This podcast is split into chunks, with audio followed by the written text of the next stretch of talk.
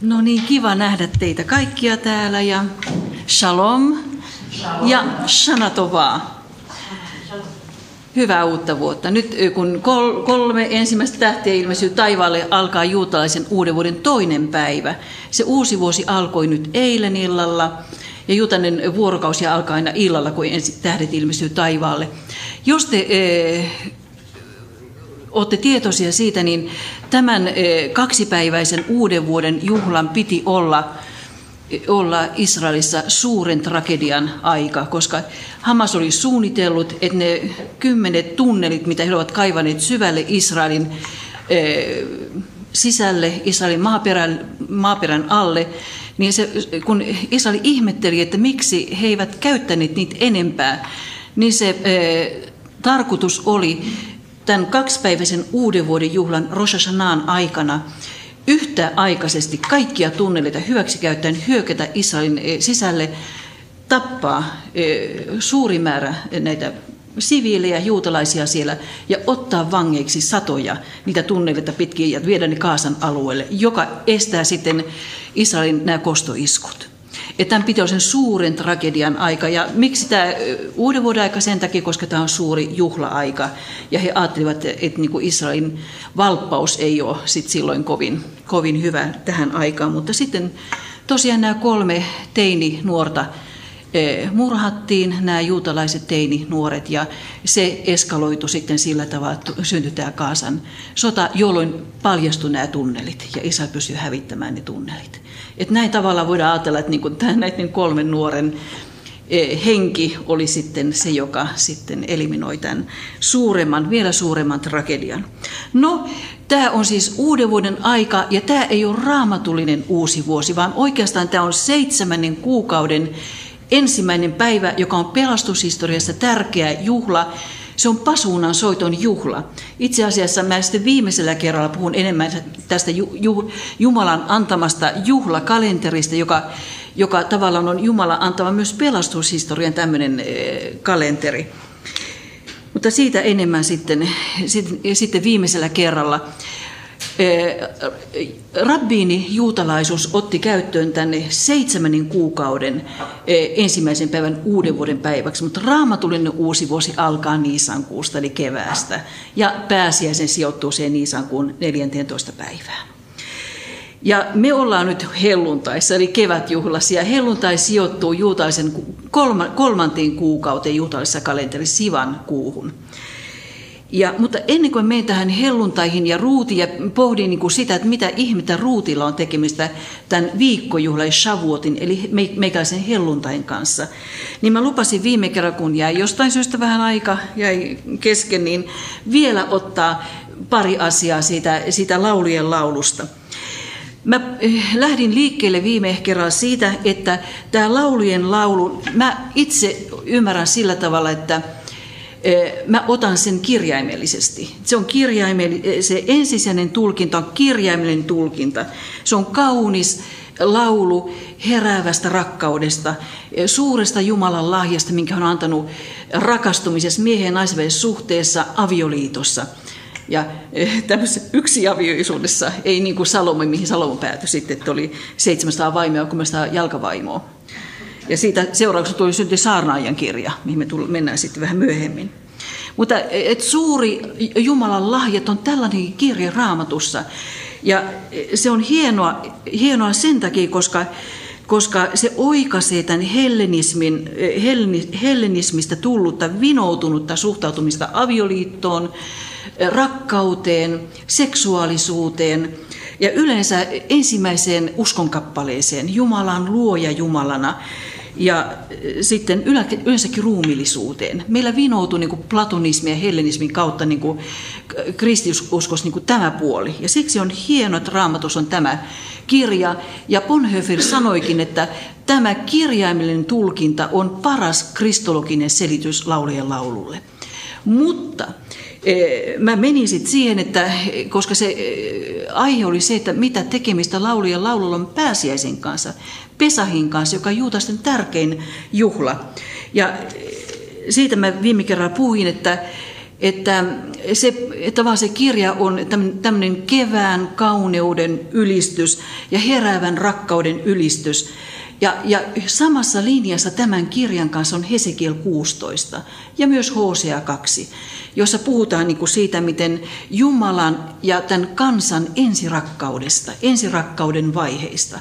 Et sillä tavalla tämä, e, samalla tavalla kuin Pesa, eli pääseen sijoittuu kevääseen, niin tavallaan tämä, tämä laulujen laulu voisi kuvata niin kuin juutalaisen kansan ja Jumalan sitä ensirakkautta, sitä rakkauden kevättä. Ja, ja Hesekiel 16 antaa tälle, tälle tota noin, perusteet tulkita se myös tällä tavalla. Hesekiel 16 ja Hosea 2. Ja siinä viime, kerran, tai siinä viime kerran otsikossa tämä rakkaus on väkevä kuin kuolema. Ja oli tämä kiivas ja kyltymätön kuin tuonella on se voima. Kiivaus. Kun puhutaan Jumalan kiivaudesta, se tarkoittaa mustasukkainen. Jumala on kiivas Jumala, hän on mustasukkainen Jumala. Ja se on aina siinä yhteydessä, kun Jumala sanoo, älkää pitäkö muita jumalia. Ja sitten puhutaan Jumalan kiivaudesta. Se tarkoittaa Jumalan mustasukkaisuutta. Ja mä sanoin viime kerran, että se on käsittämätöntä, että Jumala mustasukkaisuuteen saakka halajaa sitä henkeä, jonka hän on meihin pannut. Eli hän, hän, hän suree, kun hänen kansansa kääntää hänelle selkänsä. Ja sitten se, mitä mä en ehtinyt vielä käsitellä, on se, että voidaanko me nähdä Jeesus niin kuin tästä laulujen laulusta. Ja tässä mulle se avain yleensä vanhaan testamenttiin on tämä Luukas 24 ja 27, jossa Jeesus sanoi, että hän aloitti, tai kerrotaan, että hän aloitti Mooseksesta – ja profeetoista ja sanoi, mitä hänestä, eli Messiasta, on kaikissa kirjoituksissa sanottu. Että Jeesus antaa meille avaimen vanhaan testamentin, se ydin, se punainen lanka siellä on se, mitä siellä sanotaan hänestä. Koko sen Israelin kansan historian e, e, mukana kulkee se punainen lanka. Ja, ja nyt tämä e, laulujen laulu sijoittuu juutaisen raamatussa siihen kolmanteen osaan, eli niin sanottuun kirjoituksiin ja nämä, nämä viisi juhlakäärö, josta mä olen puhumassa. Eli myös Jeesus antoi ymmärtää, että kaikissa kirjoituksissa puhutaan hänestä. No voiko Salomo olla muulla tavalla Jeesuksen esikuva kuin rauhanruhtinaana? Salomohan oli Daavidin poika, niin kuin Jeesuskin on Daavidin poika, ja hänen nimi Shlomo, joka viittaa shalom, eli rauhaan. Ja hän oli rau, rauhan kuningas, hän ei käynyt sotia. Hänen isänsä David kävi nämä sodat.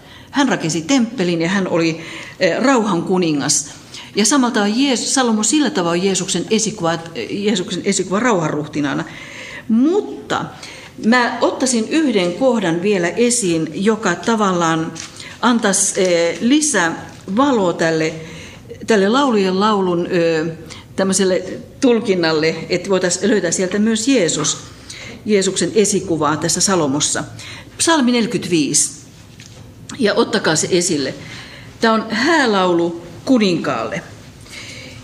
Ja e, oikeastaan vanha käännös on antanut sen hyvän otsikon. Siis nämä otsikothan ei ole raamatun sanaa. Ne on niin tavallaan e, sitten raamatun kääntäjien e, laittamia selventäviä otsikoita, mutta vanhan käännöksen mukaan tämä on otsikoitu näin ylistyslaulu kuninkaan ja hänen morsiamensa kunniaksi. Ylistyslaulu kuninkaan ja hänen morsiamensa kunniaksi. Ja nyt tämä tulee lähelle laulujen laula, psalmi 45. Tämä on sanottu häälaulu kuninkaalle. Ja tässä on sanottu näin, että e, se on ensinnäkin rakkauslaulu, niin kuin laulujen laulu on rakkauslaulu. Ja sitten lauletaan kuin liljat. Mikä se liljat olikaan hebreaksi? Susanna, Shoshanim. Me kuunneltiin se Erev Shoshanim, liljojen ilta viime kerralla. Eli, ja tämä on tämä Shoshanim. Ja nyt tämä Shoshanim, eli liljat, esiintyy siellä laulujen laulussa seitsemän kertaa. Ja nyt tässä on tämä lauletaan niin kuin Shoshanim, eli liljat. Ja sitten tämä menee tällä tavalla. Sydämeni on tulvillaan kauniita sanoja, minä lausun säkeni kuninkaalle, olkoon kieleni kuin taitaman kirjojen kynä. Kuningas, olet kaunein ihmisten joukossa. Tässä on semmoinen sana hebreaksi, joka esiintyy ainoastaan tässä.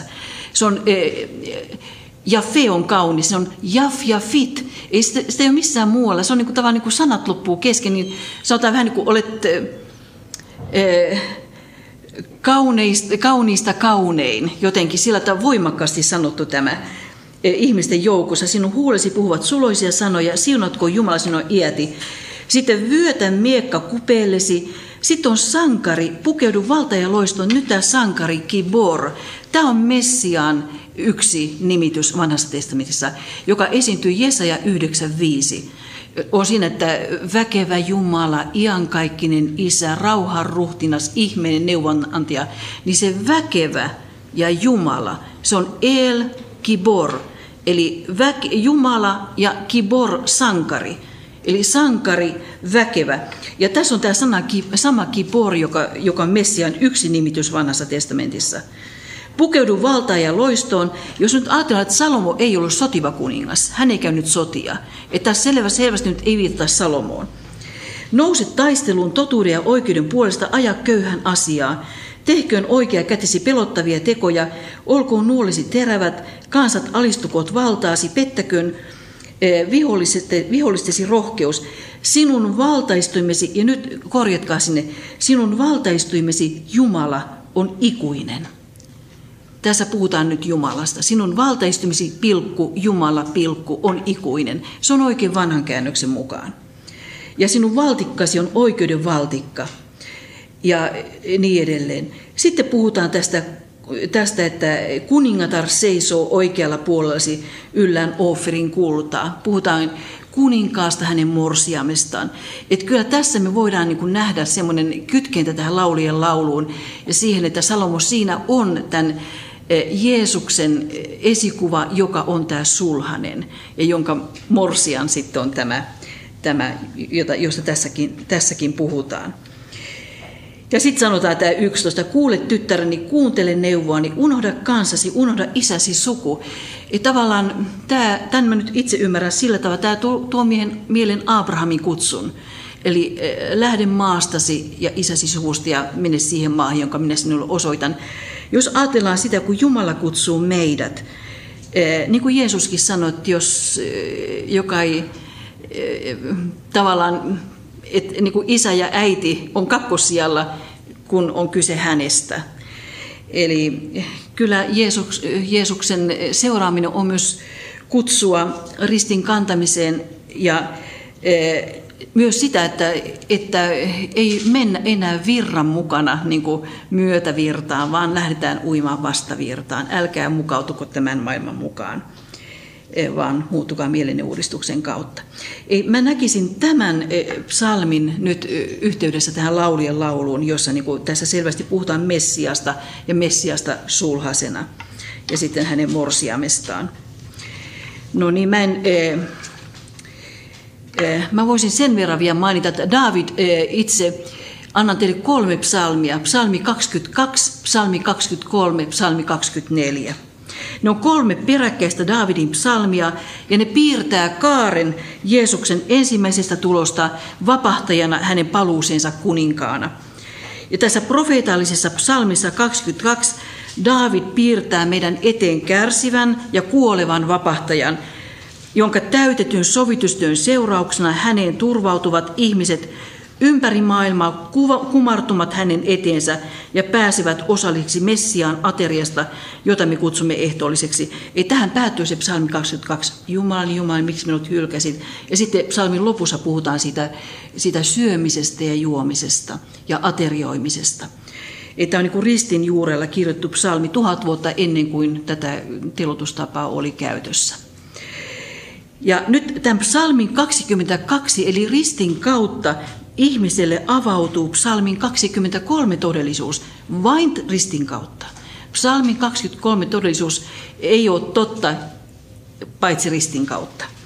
Ja, hän, ja tosiaan psalmi 23, tämä paimenpsalmi, kertoo siitä, miten Jeesus on meidän paimenemme, joka on luvannut olla kanssamme joka hetki, niin ilossa kuin surussa, niin vihreillä niityillä kuin kuoleman varjon maisemissa – ja tätä todellisuutta me eletään tällä hetkellä. Me eletään nyt sitä todellisuutta, että Jeesus on meidän paimen ja hän johdattaa meitä ilossa ja surussa, myös kuoleman varjon maassa, joka nyt on tullut lähelle mua, ei nyt kuoleman varjon maa, mutta tosiaan mun äitini on sairaalassa ja on, on sillä hätä hänen selviä, sillä miten hän sieltä selviää.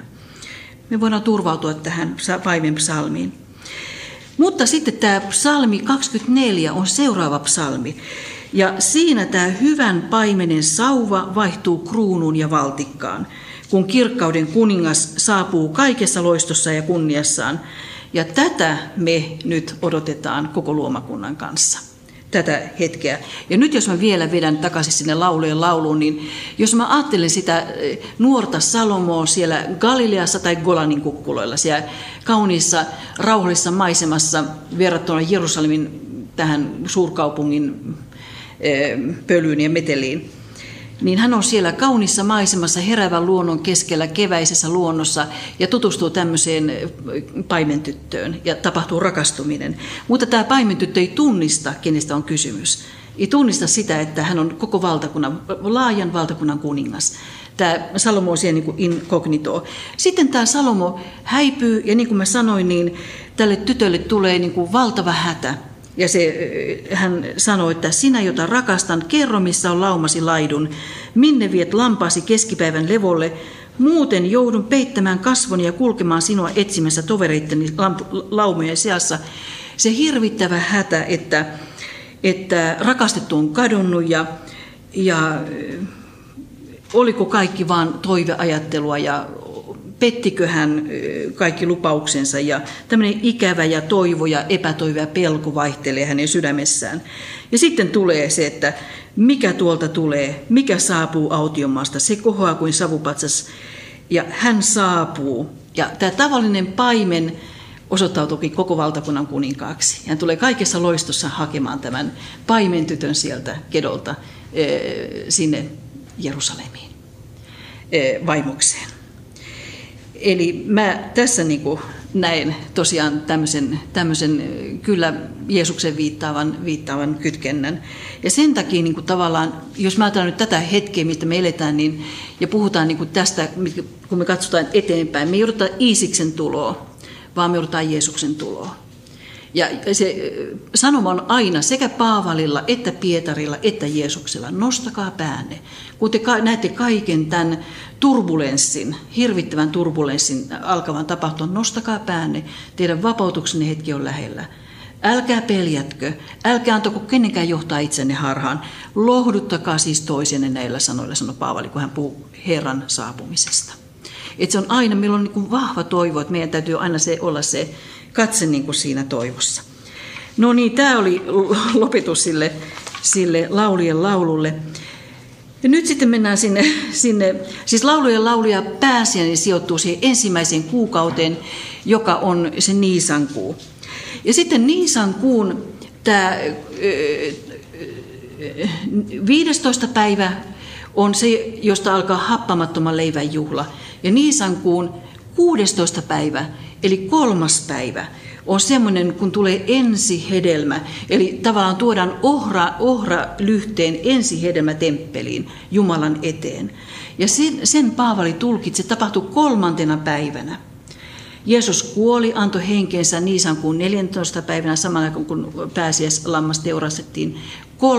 Kolmantena päivänä hän meni isän eteen. Hänet, hän, oli, hän nousi kuolleista, esikoisena kuoloon nukkuneista.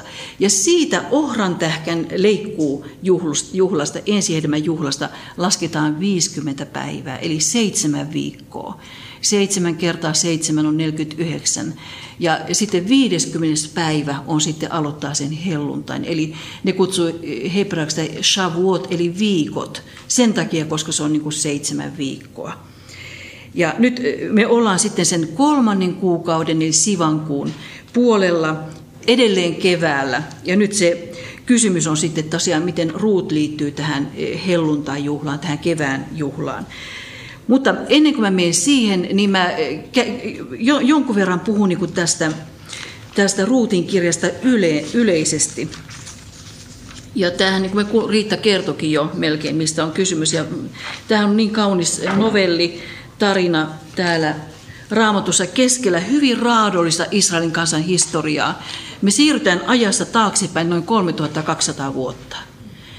Eli eletään aika, jolloin Jerusalem ei vielä kuulunut juutalaisille. Ja tosiaan tämän Ruutin kirjaa edeltää tämä tuomarien kirja, eli kansa on tässä vaiheessa ollut jo muutaman sata vuotta tai parisataa vuotta siellä maassa, ja, ja tota noin, tuomareen kirjan varsinkin loppuosa kertoo, miten järkyttävä tilanne sen kansan keskuudessa on sotilaallisesti, poliittisesti, eh, eh, hengellisesti, taloudellisesti ja niin edelleen. Se oli täydellinen rappio. Ja tämän rappio, tätä rappiota vasten niin kuin Riitta sanoi, että tämmöistä harmaata kiveä vasten nämä puolukat loistaa, niin loistaa niin kuin tämä ruut, niin kuin kirkas valo niin kuin tätä harmaata taustaa vasten. Tämä ruutin kirja, tämä kaunis tarina eh, kertomusjohdatuksesta. Tässä on ainoastaan neljä, eh, neljä lukua. Nyt tosiaan parisataa vuotta kansa on ollut siellä maassa. On Betlehemiläinen mies Elimelech, eh, minun Jumalani on kuningas, hienosti hänen nimensä Elimelech. Ja sitten hänen vaimonsa Noomi, onnellinen, ja heillä on kaksi poikaa, Mahlu ja Kiljon. Ja he lähtevät eh, elintasopakolaisiksi nyt sitten naapurimaahan, eli nykyisen Jordanian puolelle, Moabin maahan. Betlemis on nälänhätä ja he lähtevät paremman elannon toivossa sinne. Ja sitten tapahtuu tosiaan se, että Noomi menettää kaiken. Eli hän, hänellä on kaksi miniä, jotka ovat Moabin tyttäriä, moabilaisia, Eh, Noomia, eh, anteeksi, eh, Ruut ja Orpa. Ja sitten hänen molemmat pojat kuolee ja jäljellä kolme leskeä. Tämä Noomi, leski ja hänen kaksi miniänsä, kaksi leskeä. Hän menettää miehensä ja molemmat poikansa, eli hän menetti tavallaan kaiken. Ja tämä voidaan sanoa, että Noomin kohtalo on vähän niin kuin Jobin kohtalo. Ja vähän niin kuin monien juutalaisten kohtalo holokostin aikana. Monet juutalaiset, esimerkiksi Ben Tyskovits, niin hänelle jäi suvusta jäljelle vain isä ja äiti. Ja jäikö joku setä? Muistaakseni kaikki muut menehty, menehty keskitysleireillä ja tapettiin. Eli tämä on monen juutalaisin kohtalo eh, Hitlerin ajan jälkeen. Kaikki menetettiin. Ja sitten tavallaan tyhjin taskuin kaiken menettäneen palattiin takaisin tai mentiin takaisin sitten eh, sieltä niin kuin, vähän niin kuin kekäleet nuotiosta niin tonne, eh, tonne Israeliin. Eli Noomi palaa takaisin, sitten kuulee, että tilanne on parantunut hänen maassaan ja palaa, lähtee takaisin kohti Betlehemiä. Ja Noomin epäitsykkyyttä korostaa se, että hän ajatteli näitä minioita, että hän sanoi, että teillä ei, teillä ei ole tulevaisuutta hänen maassaan, te olette muukalaisia. Ja jos ajattelette tai mietitään sitä, että mitä sana Moab herättää Israelin keskuudessa tai juutalaisten keskuudessa erittäin negatiivisia tunteita ja myös Jumala on tuominut sen kansan monessa kohtaa vanhassa testamentissa ja siihen löytyy useita syitä.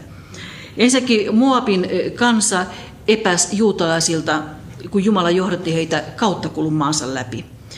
Ja sitten tämä Moabin kuningas palkkaa tämän Bileamin kiroamaan tämän kansan ja epäonnistuu siinä, mutta sitten tosiaan eh, se Bileamin antama, antama neuvo on sitten, että, että te ette saa niin kuin Jumalaa luopumaan tästä kansasta, mutta te saatte tämän kansan luopumaan Jumalasta.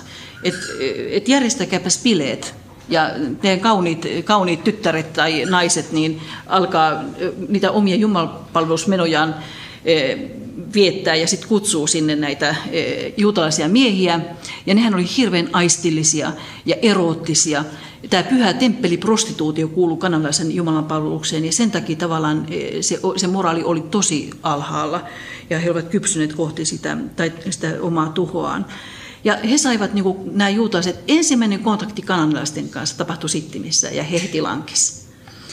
Eli tavallaan tämä Moabin nimi e, herätti tosi negatiivisia e, kaikuja jo raamatunkin pohjalta juutalaisten keskuudessa. Ja nyt Noomi sanoi, että älkää lähtekö, te olette nuoria naisia, teillä on vielä mahdollisuus saada mies, saada lapsia, saada turva, vanhuuden turva ja perhe. Et älkää lähtekö mun mukana, mä en voi synnyttää poikia teille enää, ja kukaan ei teistä välitä, te muukalaisia e, siellä maassa, että teidän ei käy hyvin. Mutta sitten tulee tämä totuuden hetki, että, että se, että nämä miniat oli tosi kiintynyt tähän Noomiin ja se mun kysymys nyt on se, että mikä ihme oli sitten sai niin kuin nämä kaksi naista, nuorta naista kiintymään tähän Noomiin niin voimakkaasti. Ja tietenkin se on varmasti Noomin persona, ilman muuta, mutta mä koen, että myös tämä Noomin Jumala. Nyt mä sanoin viime kerralla, että laulujen laulus ei ole Jumalan nimen mainittu kertaakaan. Ja se on yksi probleema ollut, tai oikeastaan väärin. Se on mainittu yhden kerran, Shalhevet Ja, joka on se Suomen lähetysseuran paikka se Jerusalemissa. Eli Herran liekki. Se Ja on niin kuin tavallaan se Herra, Shalhevet Ja. Siinä on se mainittu, mutta, mutta muuten ei ole mainittu. Mutta kuvitelkaa nämä neljä lukua Ruutin kirjassa.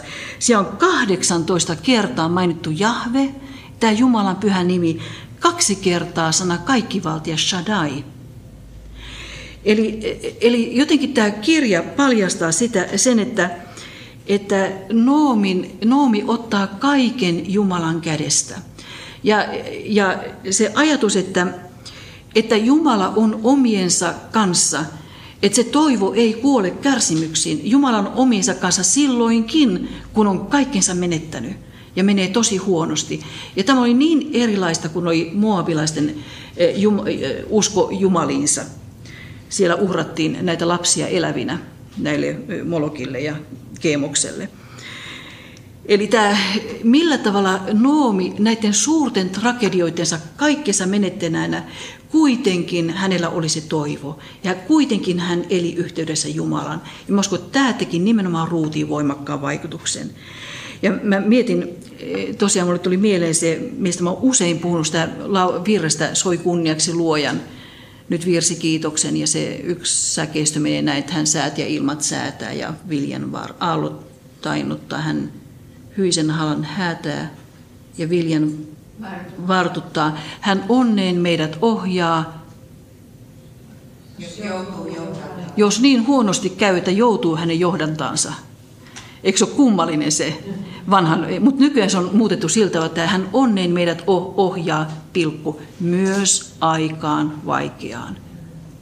Ja tämä oli minulle valtava löytö niin kuin oman pitkän tunnelini ja pitkän pimeyteni aikana, kun mä tajusin, niin kuin, tämän, että tämä on niin totta. Hän onneen meidät ohjaa ja hän johtaa, ohjaa meidät myös vaikeaan aikaan. Ja jotakin niin tärkeää me opitaan niiden vaikeuksien keskellä, kun kaikki tuki on mennyt.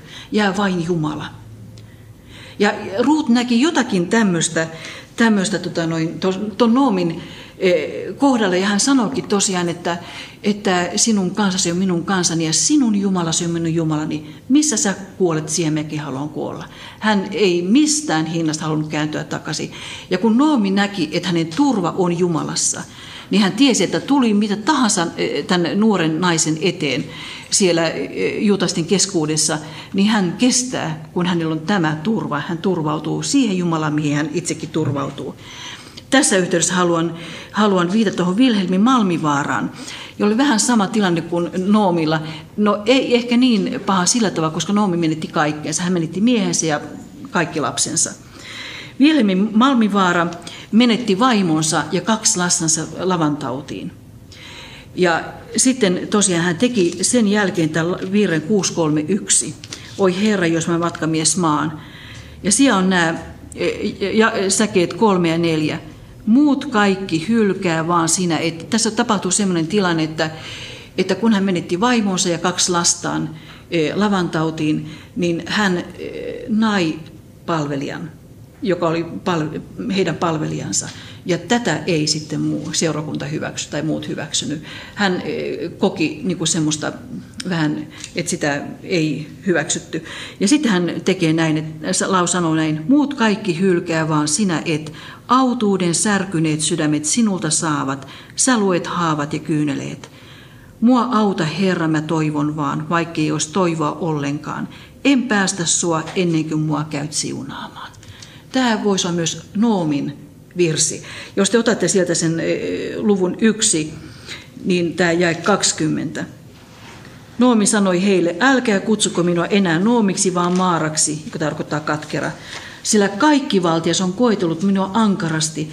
Minulla oli kaikkea, kun täältä lähdin, mutta nyt kun Herra tuo minut takaisin, olen kaikkea vailla. Miksi te kutsuisitte minua Noomiksi, kun Herra itse on kääntynyt minua vastaan ja kaikki valtias on antanut minun osakseni onnettomuuden?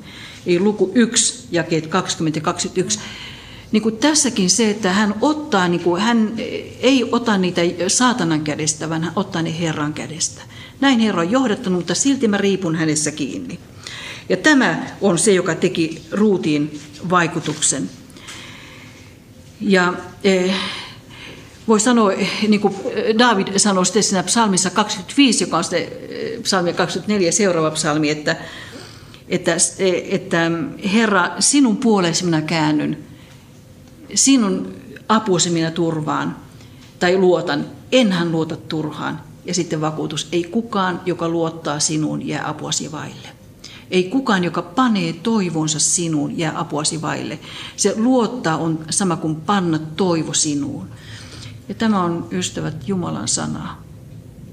Siihen me voidaan turvautua. Ei kukaan, joka luottaa sinuun, jää apuasi vaille. Siihen voi mennä pitkä aika, joskus 20 vuotta, mutta Jumala tietää. Sitten tulee se aika, jolloin hän laittaa pisteen ja, ja, ja vastaa. Nyt mä sanoisin tässä yhteydessä semmoisen mielenkiintoisen asian, että tämä on siis Ruutin juhlakäärö, joka sijoittuu, tai liit, Juutas, Juutainen kanssa liittää sen helluntaihin, ja, ja se on tosi mielenkiintoinen se kytkentä. Toivottavasti mä pääsen siihen jossakin vaiheessa. Mutta on olemassa myös Orpan juhlakäärö, Mekillat Orpa. Ja tämä ei ole raamatussa, mutta se on niin kuin, tavallaan on tämä Ruut ja Orpa. Mekillat Orpa juutalaisuudessa – ja siinä kerrotaan nämä molemmat mini, että Ruut ja Orpa eh, roikku Noomissa kiinni, mutta sitten tämä Orpa kuitenkin valitsi, halusi pelata varman päälle elämässään.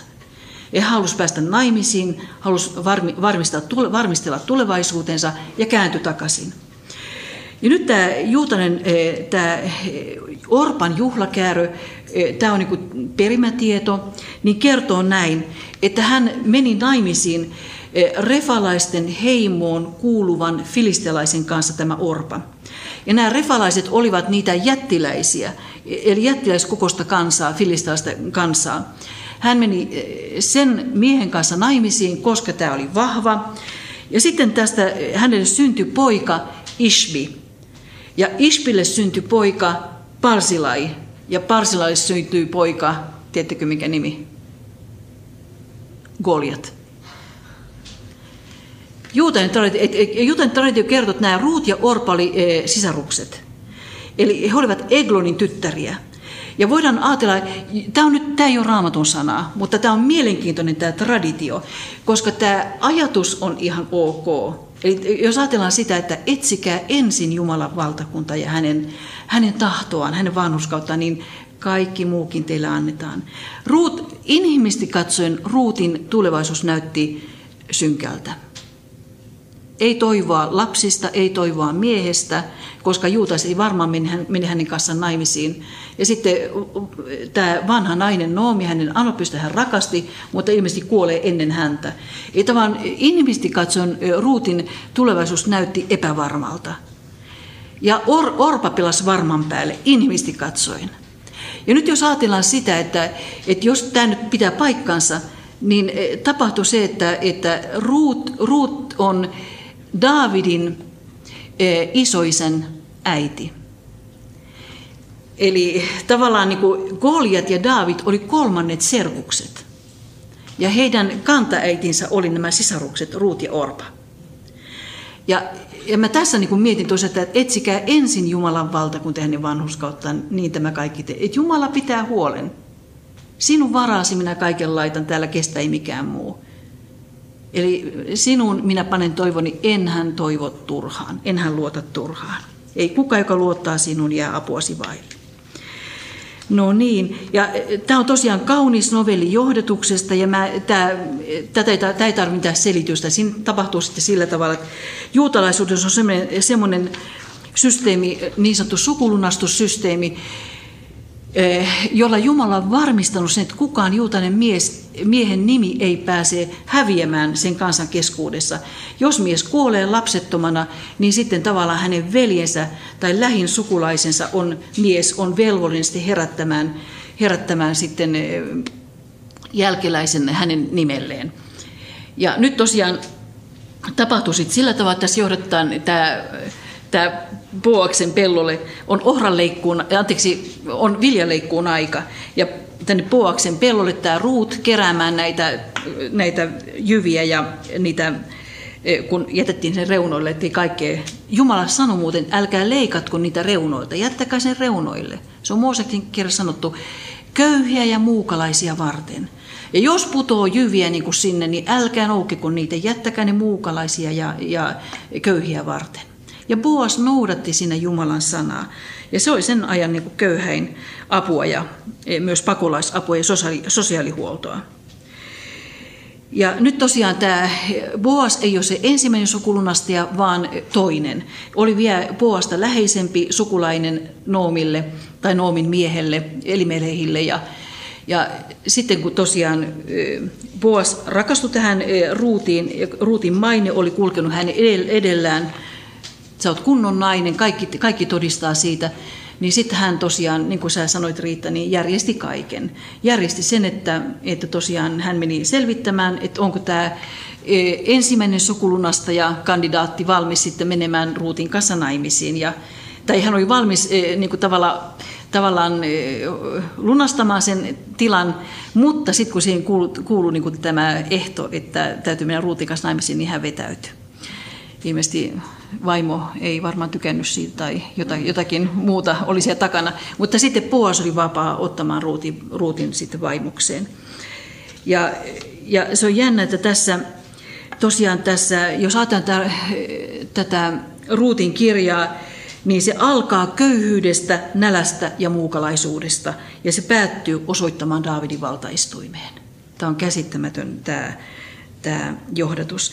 Ja tämä, mä sanoin, että tämä Jahve, eli Jumalan nimi esiintyy, esiintyy 18 kertaa siinä ja kaikki valtias kaksi kertaa. Ja sitten sana, mikä esiintyy monta kertaa, 20 kertaa ruutin kirjassa, on tämä sukulunastaja. Eli sana lunastaa. Ja tässä yhteydessä mä, mulle tuli tuo Jesean kirjan sana mieleen, älä pelkää, minä olen lunastanut sinut, minä olen sinut nimeltä kutsunut, sinä olet minun. Ja on jännä, että Boaksesta sanotaankin sillä tavalla, että hän oli, eh, missä se nyt oli, se Boaksen, eh, se eh, toinen luku ja ensimmäinen jae. Noomilla oli miehensä Elimelekin puolelta sukulainen rikas ja mahtava mies nimeltä Boas. Se on hebrassa Gibor Hajil. Eli jälleen tämä Gibor-sana, sankari, joka on Jeesuksen tai Messian nimitys vanhassa väkevä sankari, väkevä Jumala El Gibor, niin sama Gibor on niin kuin tässä, että tavallaan voidaan ajatella, että vuos on tässä Jeesuksen esikuva, niin kuin sä Riitta sanoit, eli eh, niin kuin sukulunastaja. Älä pelkää, minä olen lunastanut sinut, minä olen sinut nimeltä kutsunut, sinä olet minun. Mä sen verran sanoisin tästä vielä sen mielenkiintoisen asian, että tämä, eh, tämä Moab-sana, eh, kuka se on Moabilaisten ja Moabin maan tai Moabilaisten kanta-isä? Muistatteko? Loot. Ja miten se kansa syntyi? Se oli Loot yksin ja sitten oli nämä kaksi tytärtä. Ja ne luulivat, että koko eh, tällä planeetalla ei ole ketään muita hengissä enää kuin he. Tämä Loot ja nämä kaksi tytärtä. Ja nämä juotti isänsä humalan nämä tytöt ja makas isänsä kanssa ja syntyi tämä Moabilaisten kansa. Ja tämä nimitys Moab tuli hebranasta Meav, eli isästä. Se on isästä syntynyt kansa, Meav, Moab. Ja nyt mä viittasin viime kerralla siihen, että että katolinen kirkko otti 1854 käyttöön sen kolmannen mariologian dogmin, eli Marian tahraton sikiäminen, perisynnitön sikiäminen. Ei Maria tavallaan sen dogmin mukaan irrotetaan normaalista ihmisyydestä, normaalin ihmisyyden yläpuolelle.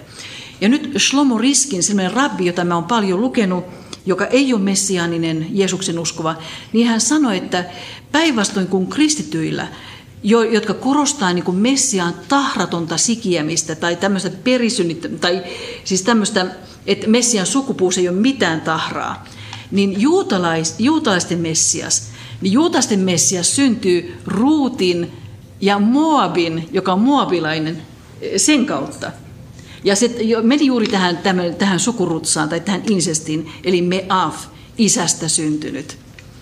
Ja totta kai meidän, meidän vapahtaja Messias on juuri tästä ruutin, ruutin sukupuusta, mutta, mutta se oli aika, aika mielenkiintoinen tämä yksityiskohta. Eli tosiaan Ruut on korotettu sitten siihen Jeesuksen, Jeesuksen sukuluetteloon. Ja nyt sitten mä menen vielä siihen viimeiseen asiaan, eli miten Ruut liittyy tähän, tähän tota,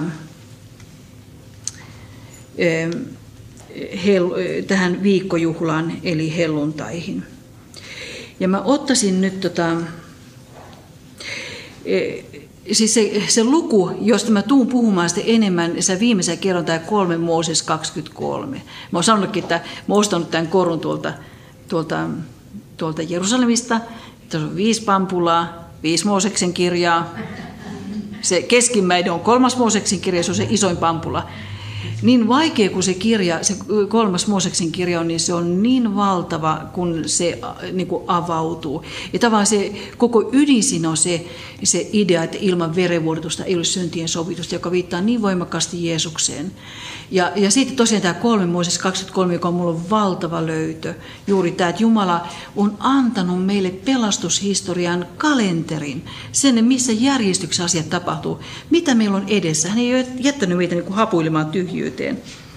Ja nyt tosiaan tämä, jos otan se kolme Mooses 23, niin siellä, tai älkää ottako sitä esille, mä otan sen viime, viimeisellä kerralla tarkemmin, niin mä sanoin jo siitä, että tosiaan tästä eh, ohran tähkän Eh, viemisestä, ohralyhteen viemisestä sinne temppeliin, joka, jonka Jeesus täytti ylösnousemuksella. Niin kuin Paavali sanoi 1.15, eh, hän nousi kuolleesta esikoisena kuolon nukkuiden, nukkuiden joukosta. Ja, eli Jeesus täytti kolmanta, kolmantena päivänä sen, sen juhlan. Ja sitten siitä laskettiin se 49 eh, päivä, anteeksi, niin 49, eli seitsemän viikkoa. Ja ja tota noin, sitten 50. päivä on se viikkojuhla. Nyt kun siellä 3 Mooses 23, kun puhutaan tästä viikkojuhlan vietosta, Shavuotin vietosta, ne uhrit on tosi mielenkiintoisia. Siellä puhutaan muistakin uhreista, mutta siellä on mielenkiintoiset uhrit, muutamat uhrit. Nimittäin siellä kehotetaan, puhutaan kahdesta vehnästä leivotusta hapanleivästä ja kahdesta eh, uhrattavasta karistasta. Kaksi hapan, hapan vehnäleipää ja kaksi, siis missä on hiiva mukana, ja hapaten mukana, ja kaksi karitsaa. Ja ne pitää uhrata eh, tänä viikkojuhlana. Ja nyt nämä kaksi leipää, jotka on niin tavan eh, se uudissato, eh, niin kuin, joka tuodaan Jumalalle, Jumalan eteen, niin ne ei voi viitata Jeesukseen, koska siellä on hapaten mukana. Ja se hapate viittaa aina syntiin. Ja Jeesus oli happamaton. Se happamaton leipäpuu just viittaa Jeesukseen. Niin kuin meidän pääsiäis on uhrattu. Ja, ja älkää tekään vaeltako niin kuin synnin hapatteessa, niin kuin Paavali sanoi, yksi kor viisi. No niin, eli mitä tarkoittaa nämä kaksi hapate, hapanta vehnäleipää ja kaksi karitsaa? Ja nämä karitsat ei e, ole e, syntiuhri karitsoita, vaan yhteysuhri, rauhanuhri karitsoita. Ja nyt Paavali e, selittää, mitä ne tarkoittaa. Ja se voidaan ottaa esiin se Efesoskirja 2. Nimittäin Paavali siellä avaa niin kuin tämän. Tämä on otsikoitu näin, Kristus kirkon yhdistäjä. Tämä jakeesta 11 eteenpäin.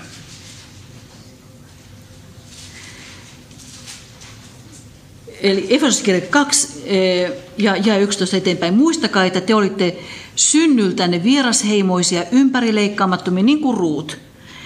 Niinhän teitä nimittivät ne, joita ihmisten tekemän leikkauksen vuoksi sanotaan ympärileikatuiksi.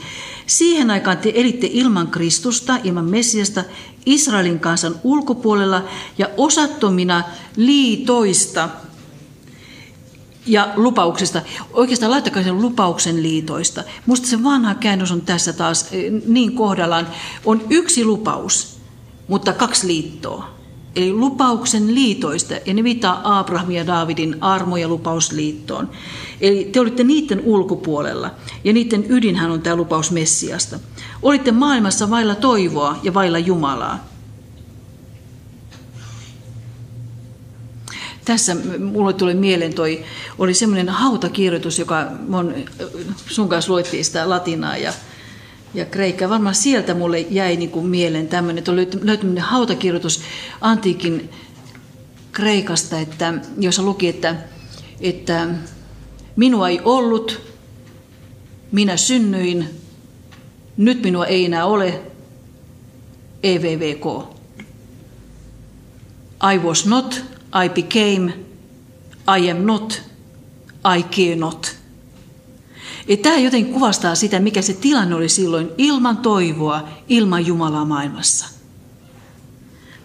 Ja sitten hän jatkaa, mutta nyt Jumala on Kristuksessa Jeesuksessa hänen veressään tuonut lähelleen teidät, jotka ennen olitte kaukana hänestä. Kristus on meidän rauhamme. Hän on tehnyt nämä kaksi ihmisryhmää, nämä kaksi ihmisryhmää yhdeksi ja kuolemallaan hajottanut niitä erottaneen vihollisuuden muurin. Hän on kumonnut lain käskyinen ja säädöksinen, jotta hän omassa itsessään loisi nuo kaksi yhdeksi uudeksi ihmiseksi, ja näin hän on tehnyt rauhan. Ja nyt tämä muuri oli ihan konkreettinen muuri. Siellä luki sillä tavalla hebreaksi, että eli kukaan muukalainen älköön tulko tästä eteenpäin, eli tästä sisään. Ja te ymmärrätte, miten, miten ratkaiseva asia se oli, koska Paavali mielestä menettää henkensä Jerusalemissa tämän takia, koska levis huhu, että hän oli tuonut temppelin eh, sille alueelle, minne muukas ei saa tulla, niin jonkun, eh, jonkun eh, ei-juutalaisen. Ja hän, ne mies tappaa hänet. Ja nyt Jeesus niin kuin, tavallaan tämän muurin, erottavan muurin niin kuin, tuhos. Eli toi nämä kaksi yhteen. Ja nyt kun luetetaan Efesoskirjettä eteenpäin, luvussa kolme, Paavali kolmeen kertaan käyttää sanaa mysterion, eli salaisuus. Hebraksi sot. Eli kolme kertaa, ja, ja te voitte lukea sitten tarkemmin kotona. Ja tota noin, esimerkiksi tämä, tätä lukiessa ne voitte huomata, se on se luku 3 ja 4, kuinka hyvin minä olen perillä Kristuksen salaisuudesta, mysteerion. Sitä ei menneiden sukupolvien aikana annettu ihmisten tietoon, mutta nyt henki on ilmoittanut sen Kristuksen pyhille apostolille ja profetoille. Muihin kansoihin kuuluvilla on sama oikeus perintöön kuin juutalaisillakin. He ovat saman ruumiin jäseniä ja heitä koskee nyt sama lupaus. Tämä onhan siis Jesajalla ja onhan Jumala koko vanhan testamentin aikana niin kuin väläyttänyt tätä, että sinussa tulevat siunutuksi kaikki sukukunnat maan päällä. Ja Jesajan kautta varsinkin. Mutta tämä oli niin pimennossa niin kuin juutalaisilta, että, että tämä oli niin valtava salaisuus, mikä paljastui sitten, että Jeesus tavallaan toi nämä kaksi yhteen, ei-juutalaiset ja juutalaiset. Ja tässä Ruut on nyt se esimerkki ja esikuva siitä, mitä tapahtui ensimmäisenä helluntaina, kun seurakunta syntyi. Apostolien tekojen toinen luku kertoo siitä, että se oli ympäri maailmaa porukkaa koolla, koska tämä viikkojuhla, eli pääsiäinen, helluntai ja lehtimäen juhla, ei tämä Pesa, Shavuot ja Sukot on kolme juhlaa, jolloin e, tultiin Jerusalemiin. Ja juutaiset varsinkin ympäri maailmaa, noin pyhiinvaellusjuhlat. Ja kerrottiin apostolien teossa, että ympäri maailmaa tuli porukkaa, toiset tulivat syntyperäisiä juutalaisia, toiset uskoomme kääntyneitä, siis ei-juutalaisia alun perin. Kreetalaisia ja arabialaisia. Nyt me kuullaan, kun ne kaikki ne kalastajat puhuu kunkin meidän omaa kieltä. Ja tosiaan nyt mä ottaisin, lopettaisin siihen, että mä otan yhden semmoisen episodin, joka on ainoastaan Johanneksella, Johanneksen evankeliumissa. Mielenkiintoinen episodi joka tapahtui Jerusalemissa aivan pääsiäisjuhlan kynnyksellä. Ja Jeesus oli ratsastanut Jerusalemiin ja puhdistanut temppelin rahavaihtajista ja kaupustelijoista, kutsuen temppeliä kaikkien kansojen rukoushuoneeksi. Tämä löytyy Johannes 12. Te voitte laittaa sen ylös, Johannes 12. Tämä Johannes 12, 20 ja 21 kertoo, että muutamat kreikkalaiset, jotka olivat tulleet pääsiäisjuhlille Jerusalemin, pyysivät saada tavata Jeesuksen. Me haluttaisiin nähdä Jeesus. Ja kuinka ollakaan ne menee Andreaksen ja Filipuksen luo, olikaan se sen takia, että niillä oli kreikkalaiset nimet. Että oliko ne niin myös vähän niin kuin sinne päin kallellaan. Ja nämä oli niin ymmällään, että mitä ne tekee näille, että ne haluaa nähdä Jeesuksen, mutta ne ei ole juutalaisia, ne on kreikkalaisia. Sitten ne menee Jeesuksen luo nämä pojat, ja kun Jeesus kuulee näiden muukalaisten janosta päästä hänen lähelleen, Jeesus liikuttuu sydänjuuriaan myöten. Ja kerrotaan, eh, hän sanoo, hetki on tullut, ihmisen poika kirkastetaan, jos ei vehnänjyvä putoa maahan ja kuole, se jää vain yhdeksi jyväksi, mutta kun se kuolee, se tuottaa runsaan sadon. Nyt olen järkyttynyt, mitä sanoisin? Isä, pelasta minut tästä hetkestä. Ei, juuri tähän on elämäni tähdännyt. Eli Jeesus niin kuin näkee tässä muukalaisten janossa, hän näkee kuvan siitä tulevasta messiansta valtakunnasta, mutta sinne on pääsy vain ristin kautta. Se avautuu se todellisuus vain ristin kautta. Ja siksi Jeesus sanoi, ei, juuri tähän on elämäni tähdännyt. Ja kun minut korotetaan maasta, siis ristille, korottaa ristille. Sitähän Jeesus sanoi myös Johannes 3, 15. Eh, niin kuin Mooses korotti käärmeen eh, puuhun, niin ihmisen poika korotetaan kiroukseksi, niin kuin käärme puuhun. Ja niin on Jumala maailmaa rakastaa, että hän toi ainokaisen poikasta. Yksi koko hänen uskoon hukkuisi, vaan on sijaan kaikki elämä. Et Jeesus tuli kiroukseksi, nostettiin puhun niin kuin se käärme. Hän tuli käärmeeksi, kiroukseksi, että meillä olisi elämä. Ja nyt tosiaan Jeesus sanoi, ei juuri tähän elämäni on tähdännyt. Ja kun minut korotetaan maasta ristille, siis korottaa maasta sen ristille, minä vedän kaikki, myös nämä janoiset muukalaiset, luokseni. Ja nyt Jeesus oli se vehnäjyvä, joka suostui niin oman kansansa juutalaisten kuin meidän ei-juutalaistenkin pelastumisen takia putoamaan maahan ja kuolemaan ja nousemaan kolmantena päivänä kuolleista esikoisena. Ja tuloksena oli tästä, että seitsemän viikkoa myöhemmin tämän vehnäjyvän putoamisesta tuli ensimmäinen vehnäsato, uudissato, jota korjattiin Jerusalemissa. 3000 tuli heti uskoon ja sitten se kasvoi. Ja tästä vehnäjyvästä kasvoi se sato, jota korjattiin sitten Jerusalemissa.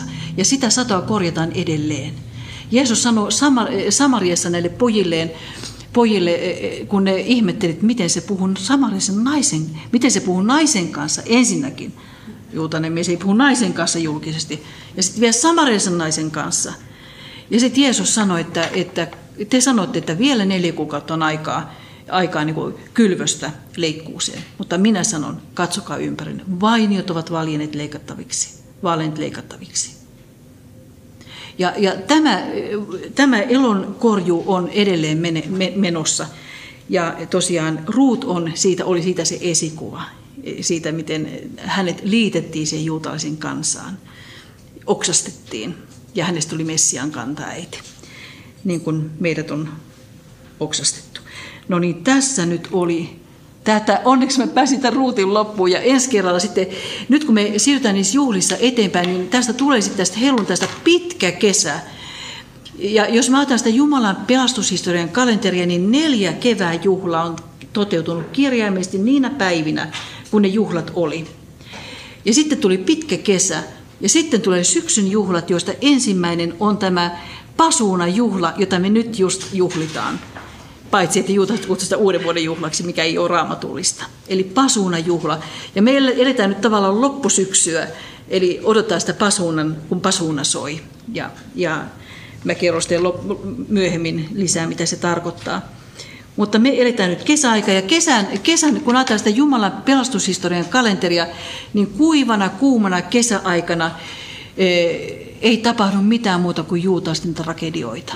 Ja nyt se ensi kerran aihe on sitten tämä Eh, tämä valitusvirret Jeremiadi Jerusalemin raunioilla, joka, jota juutalaiset viettää keskellä kesää, ja se on Tisha B'Av, eli Avkun yhdeksäs päivä, jona päivän on tapahtunut molempien temppelin hävitys, eh, juutaisen karkutus Espanjasta ja, ja monta muuta tragediaa. Et se on niin juutaisen, juutaisen, juutaisen historian tragedia, tragedioiden päivä, ja siihen kuuluu valitusvirret, ja se on sitten ensi kerran teema. Että sitten siirrytään kesään. No niin.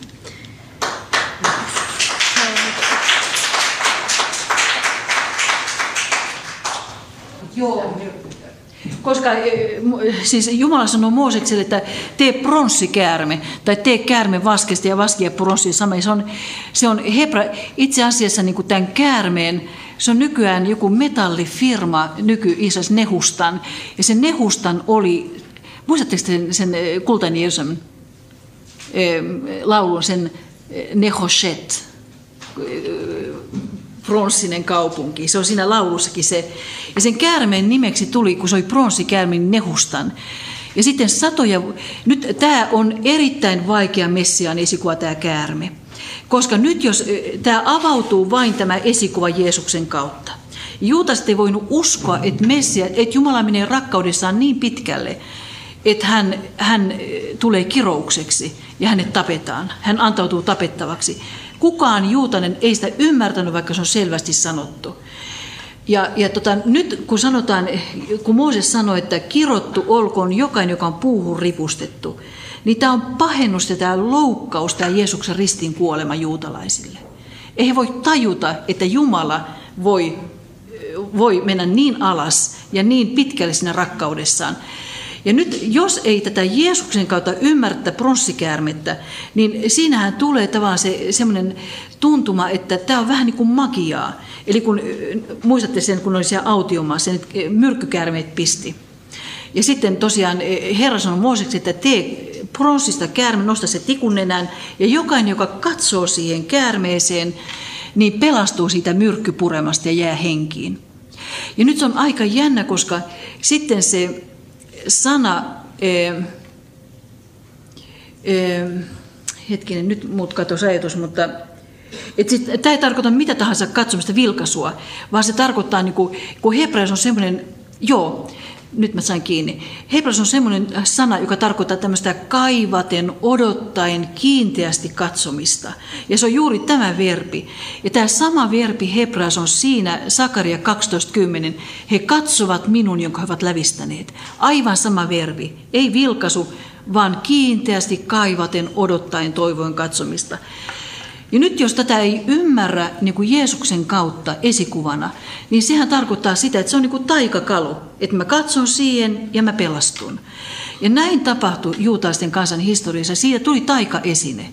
Ja kansa alkoi palvoa sitä epäjumalana, ja se tarkoitti, johti siihen, että Hiskia sitten, joka teki uskonpuhdistusta ja puhdisti temppelipalvelusta ja hävitti niitä epäjumalan kuvia, niin hän poltti tämän Nehustanin, jauhoi sen tuhkaksi ja hävitti, koska siitä oli tullut epäjumala. Et se on tämän Nehustanin tarina, mutta se on erittäin vahva esikuva Jeesuksesta siitä, että hän tuli kiroukseksi. Ja jokainen, joka katsoo häneen, ja niin kuin Jeesus sanoi, että, että niin kuin käärme korotettiin eh, erämaassa, niin ihmisen poika korotetaan siihen puuhun tikunnenään. Ja jokainen, joka uskoo häneen, eh, pelastuu. Uskoo ja katsoo. Se on kyllä, ky, joo. Niissä kuvissa on oma ongelma, koska esimerkiksi niin tämä Jumalan kuvien tekeminen, niin sehän, senhän Jumala kesi, koska siihen äkkiä tulee sitten semmoinen, että niistä tulee niin tavallaan palvonnan kohteita, mutta, mutta tota, kyllä Jumala on tehnyt hyvin paljon konkretiaa, konkretiaa vääntänyt rautalangasta mallia niin kuin ihmisille. Et se on ihan totta kyllä. Että ei pelkästään sanoilla, vaan niin kuin ihan näillä performansseilla ja ihan niin kuin, niin kuin nyt tämä käärmekki. Että, että, että tästä on kysymys. Joo, ne on hirveän vaikeita kysymyksiä, niin kuin yleisen kärsimyksen ongelma. Ja nyt kun mennään tuohon Jere, valitusvirsiin, niin mä niiden valitusvirsien aikana kerron siitä, että, niin kuin, että minkä, mikä on niin kuin selitys se, että Juutanen kanssa on tästä helvetistään, joka on tämä 2000 ja vielä pitempi historia, säilynyt järjissään, niin on se, että, että, että, on, niin kuin, että joku on sanottanut sen, mitä, on, mitä ne on kokenut ja käynyt läpi. Ja sen me sitten, kun ollaan valitusvirsien äärellä, se on salaisuus ja se on mysteeri. Ja ajatellaan nyt holokoostia ja tätä, mitä tapahtui Hitlerin aikana. Ei me sitä ymmärretä, mutta, mutta se, että, että juutainen kansa on kuitenkin, vaikka Auschwitz oli se käännekohta, monet niin kuin ajattelivat, että, että oli, oli tavallaan e, aika ennen Auschwitzia ja Auschwitzin jälkeen. Eli Wiesel, joka on kirjoittanut loistavia teoksia, mä olen lukenut hänen, hänen tämmöisen memoirs, nyt aika hiljattain, niin hän sanoi, kun hän, hän sai Nobelin rauhanpalkinnon, hän nuorena poikana joutui, joutui Auschwitzin, selvisi sieltä hengissä, menetti omaisensa, niin kun häneltä kysyttiin, että onko tämä Nobelin rauhanpalkinto niin kuin jonkinlainen korvaus siitä, mitä sä kävit läpi, hän sanoi, että ei missään tapauksessa. E, tämä, eikä myöskään Israelin valtion syntymä ja perustaminen, vaikka tähtäys oli tuhota kaikki juutalaiset, niin kuitenkin syntyi sitten muutama vuotta myöhemmin Israelin valtio 48 niin sanot, ei edes Israelin valtio, valtion syntyminen ole korvaus siitä, mitä holokoust oli. Hän lisäsi, että ainoastaan, ainoa mitä hän voi ajatella, joka voisi niin kuin tavallaan olla vastaus tai joku sellainen, joka voi hoitaa sen vamman ja haavan, on Messiaan tuleminen. Ja tämä meille selviää, niin että teidän vamman ja haavanne on parantumaton. Kukaan ei välitä teistä. Teidän vammaanne ei paranneta, mutta minä tulen ja minä, minä parannan teidän haavanne. Ja tämä tulee niin voimakkaasti esiin. Ei me näihin osata vastata. Mutta se, mitä Juutanin kanssa, mikä näkyy raamatussa, että, että Jobkan ei ota saatanalta näitä, vaan ottaa Jumalan kädestä. Ja tämä on mua puhutellut voimakkaasti, kun, kun kerrotaan sitten, kun jo, sitä hirvittävästä helvetistä, Jobilta menee kaikki. Niin hän sanoo sitten, kun hän, voitaisiin, mä otan ihan sen kohdan, koska se on se on, hän on niin hyvin sen sanonut siinä, että niin hän sanoi tässä, kun hän pohtii tätä, tätä, tätä äh, kärsimyksen ongelmaa, 21, äh, eli äh, Job 9, ähm, hän paini Jumalan kanssa, 9 ja, ja 19. Jos turvaudun voimaan, hänen on voima. Jos vaadin oikeutta, hän kysyy, kuka minut haastaa. Vaikka minä olen oikeassa, hän sanoi Jumalalle, vaikka minä olen oikeassa, oma suuni joutuu tuomitsemaan minut, vaikka olen syytön, hän tuomitsee minut väärintekijäksi. Syytön olen, mutta mitäpä minun elämästäni, minä inhoan sitä.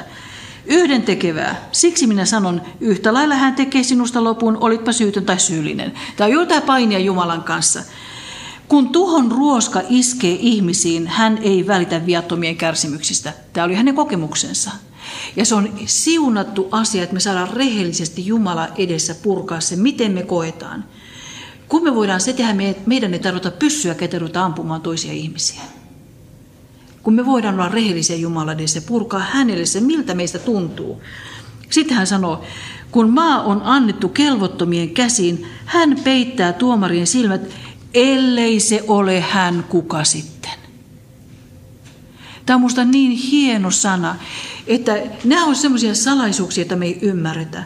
Mutta Jumalan omat raamatussa ei ota koskaan saatanan kädestä asioita, vaan, vaan jättäytyy Jumalan käsiin. Oli se tilanne mikä hyvänsä. Ja tietää sen, että Jumala, että kuitenkin Jumalalla on se valta ja voima ja viime kädessä. Ja on asioita, niin kuin mä ajattelen omaa pitkää tuskasta taivaltani, niin on asioita, mitä ei opi teoriassa. Jos mä sanoin, niin kun mä tulin Kuorsen työhön, niin aikoinaan niin nuorena raakileena, niin olisi, että ilman minua ette voi mitään tehdä. No tämä oli mun mottoni. Tehän mä siitä mitään ymmärtänyt. Silloin. No, Jumala totta kai käyttää nuoria ja se on, Marjan kanssa tiedetään tämä.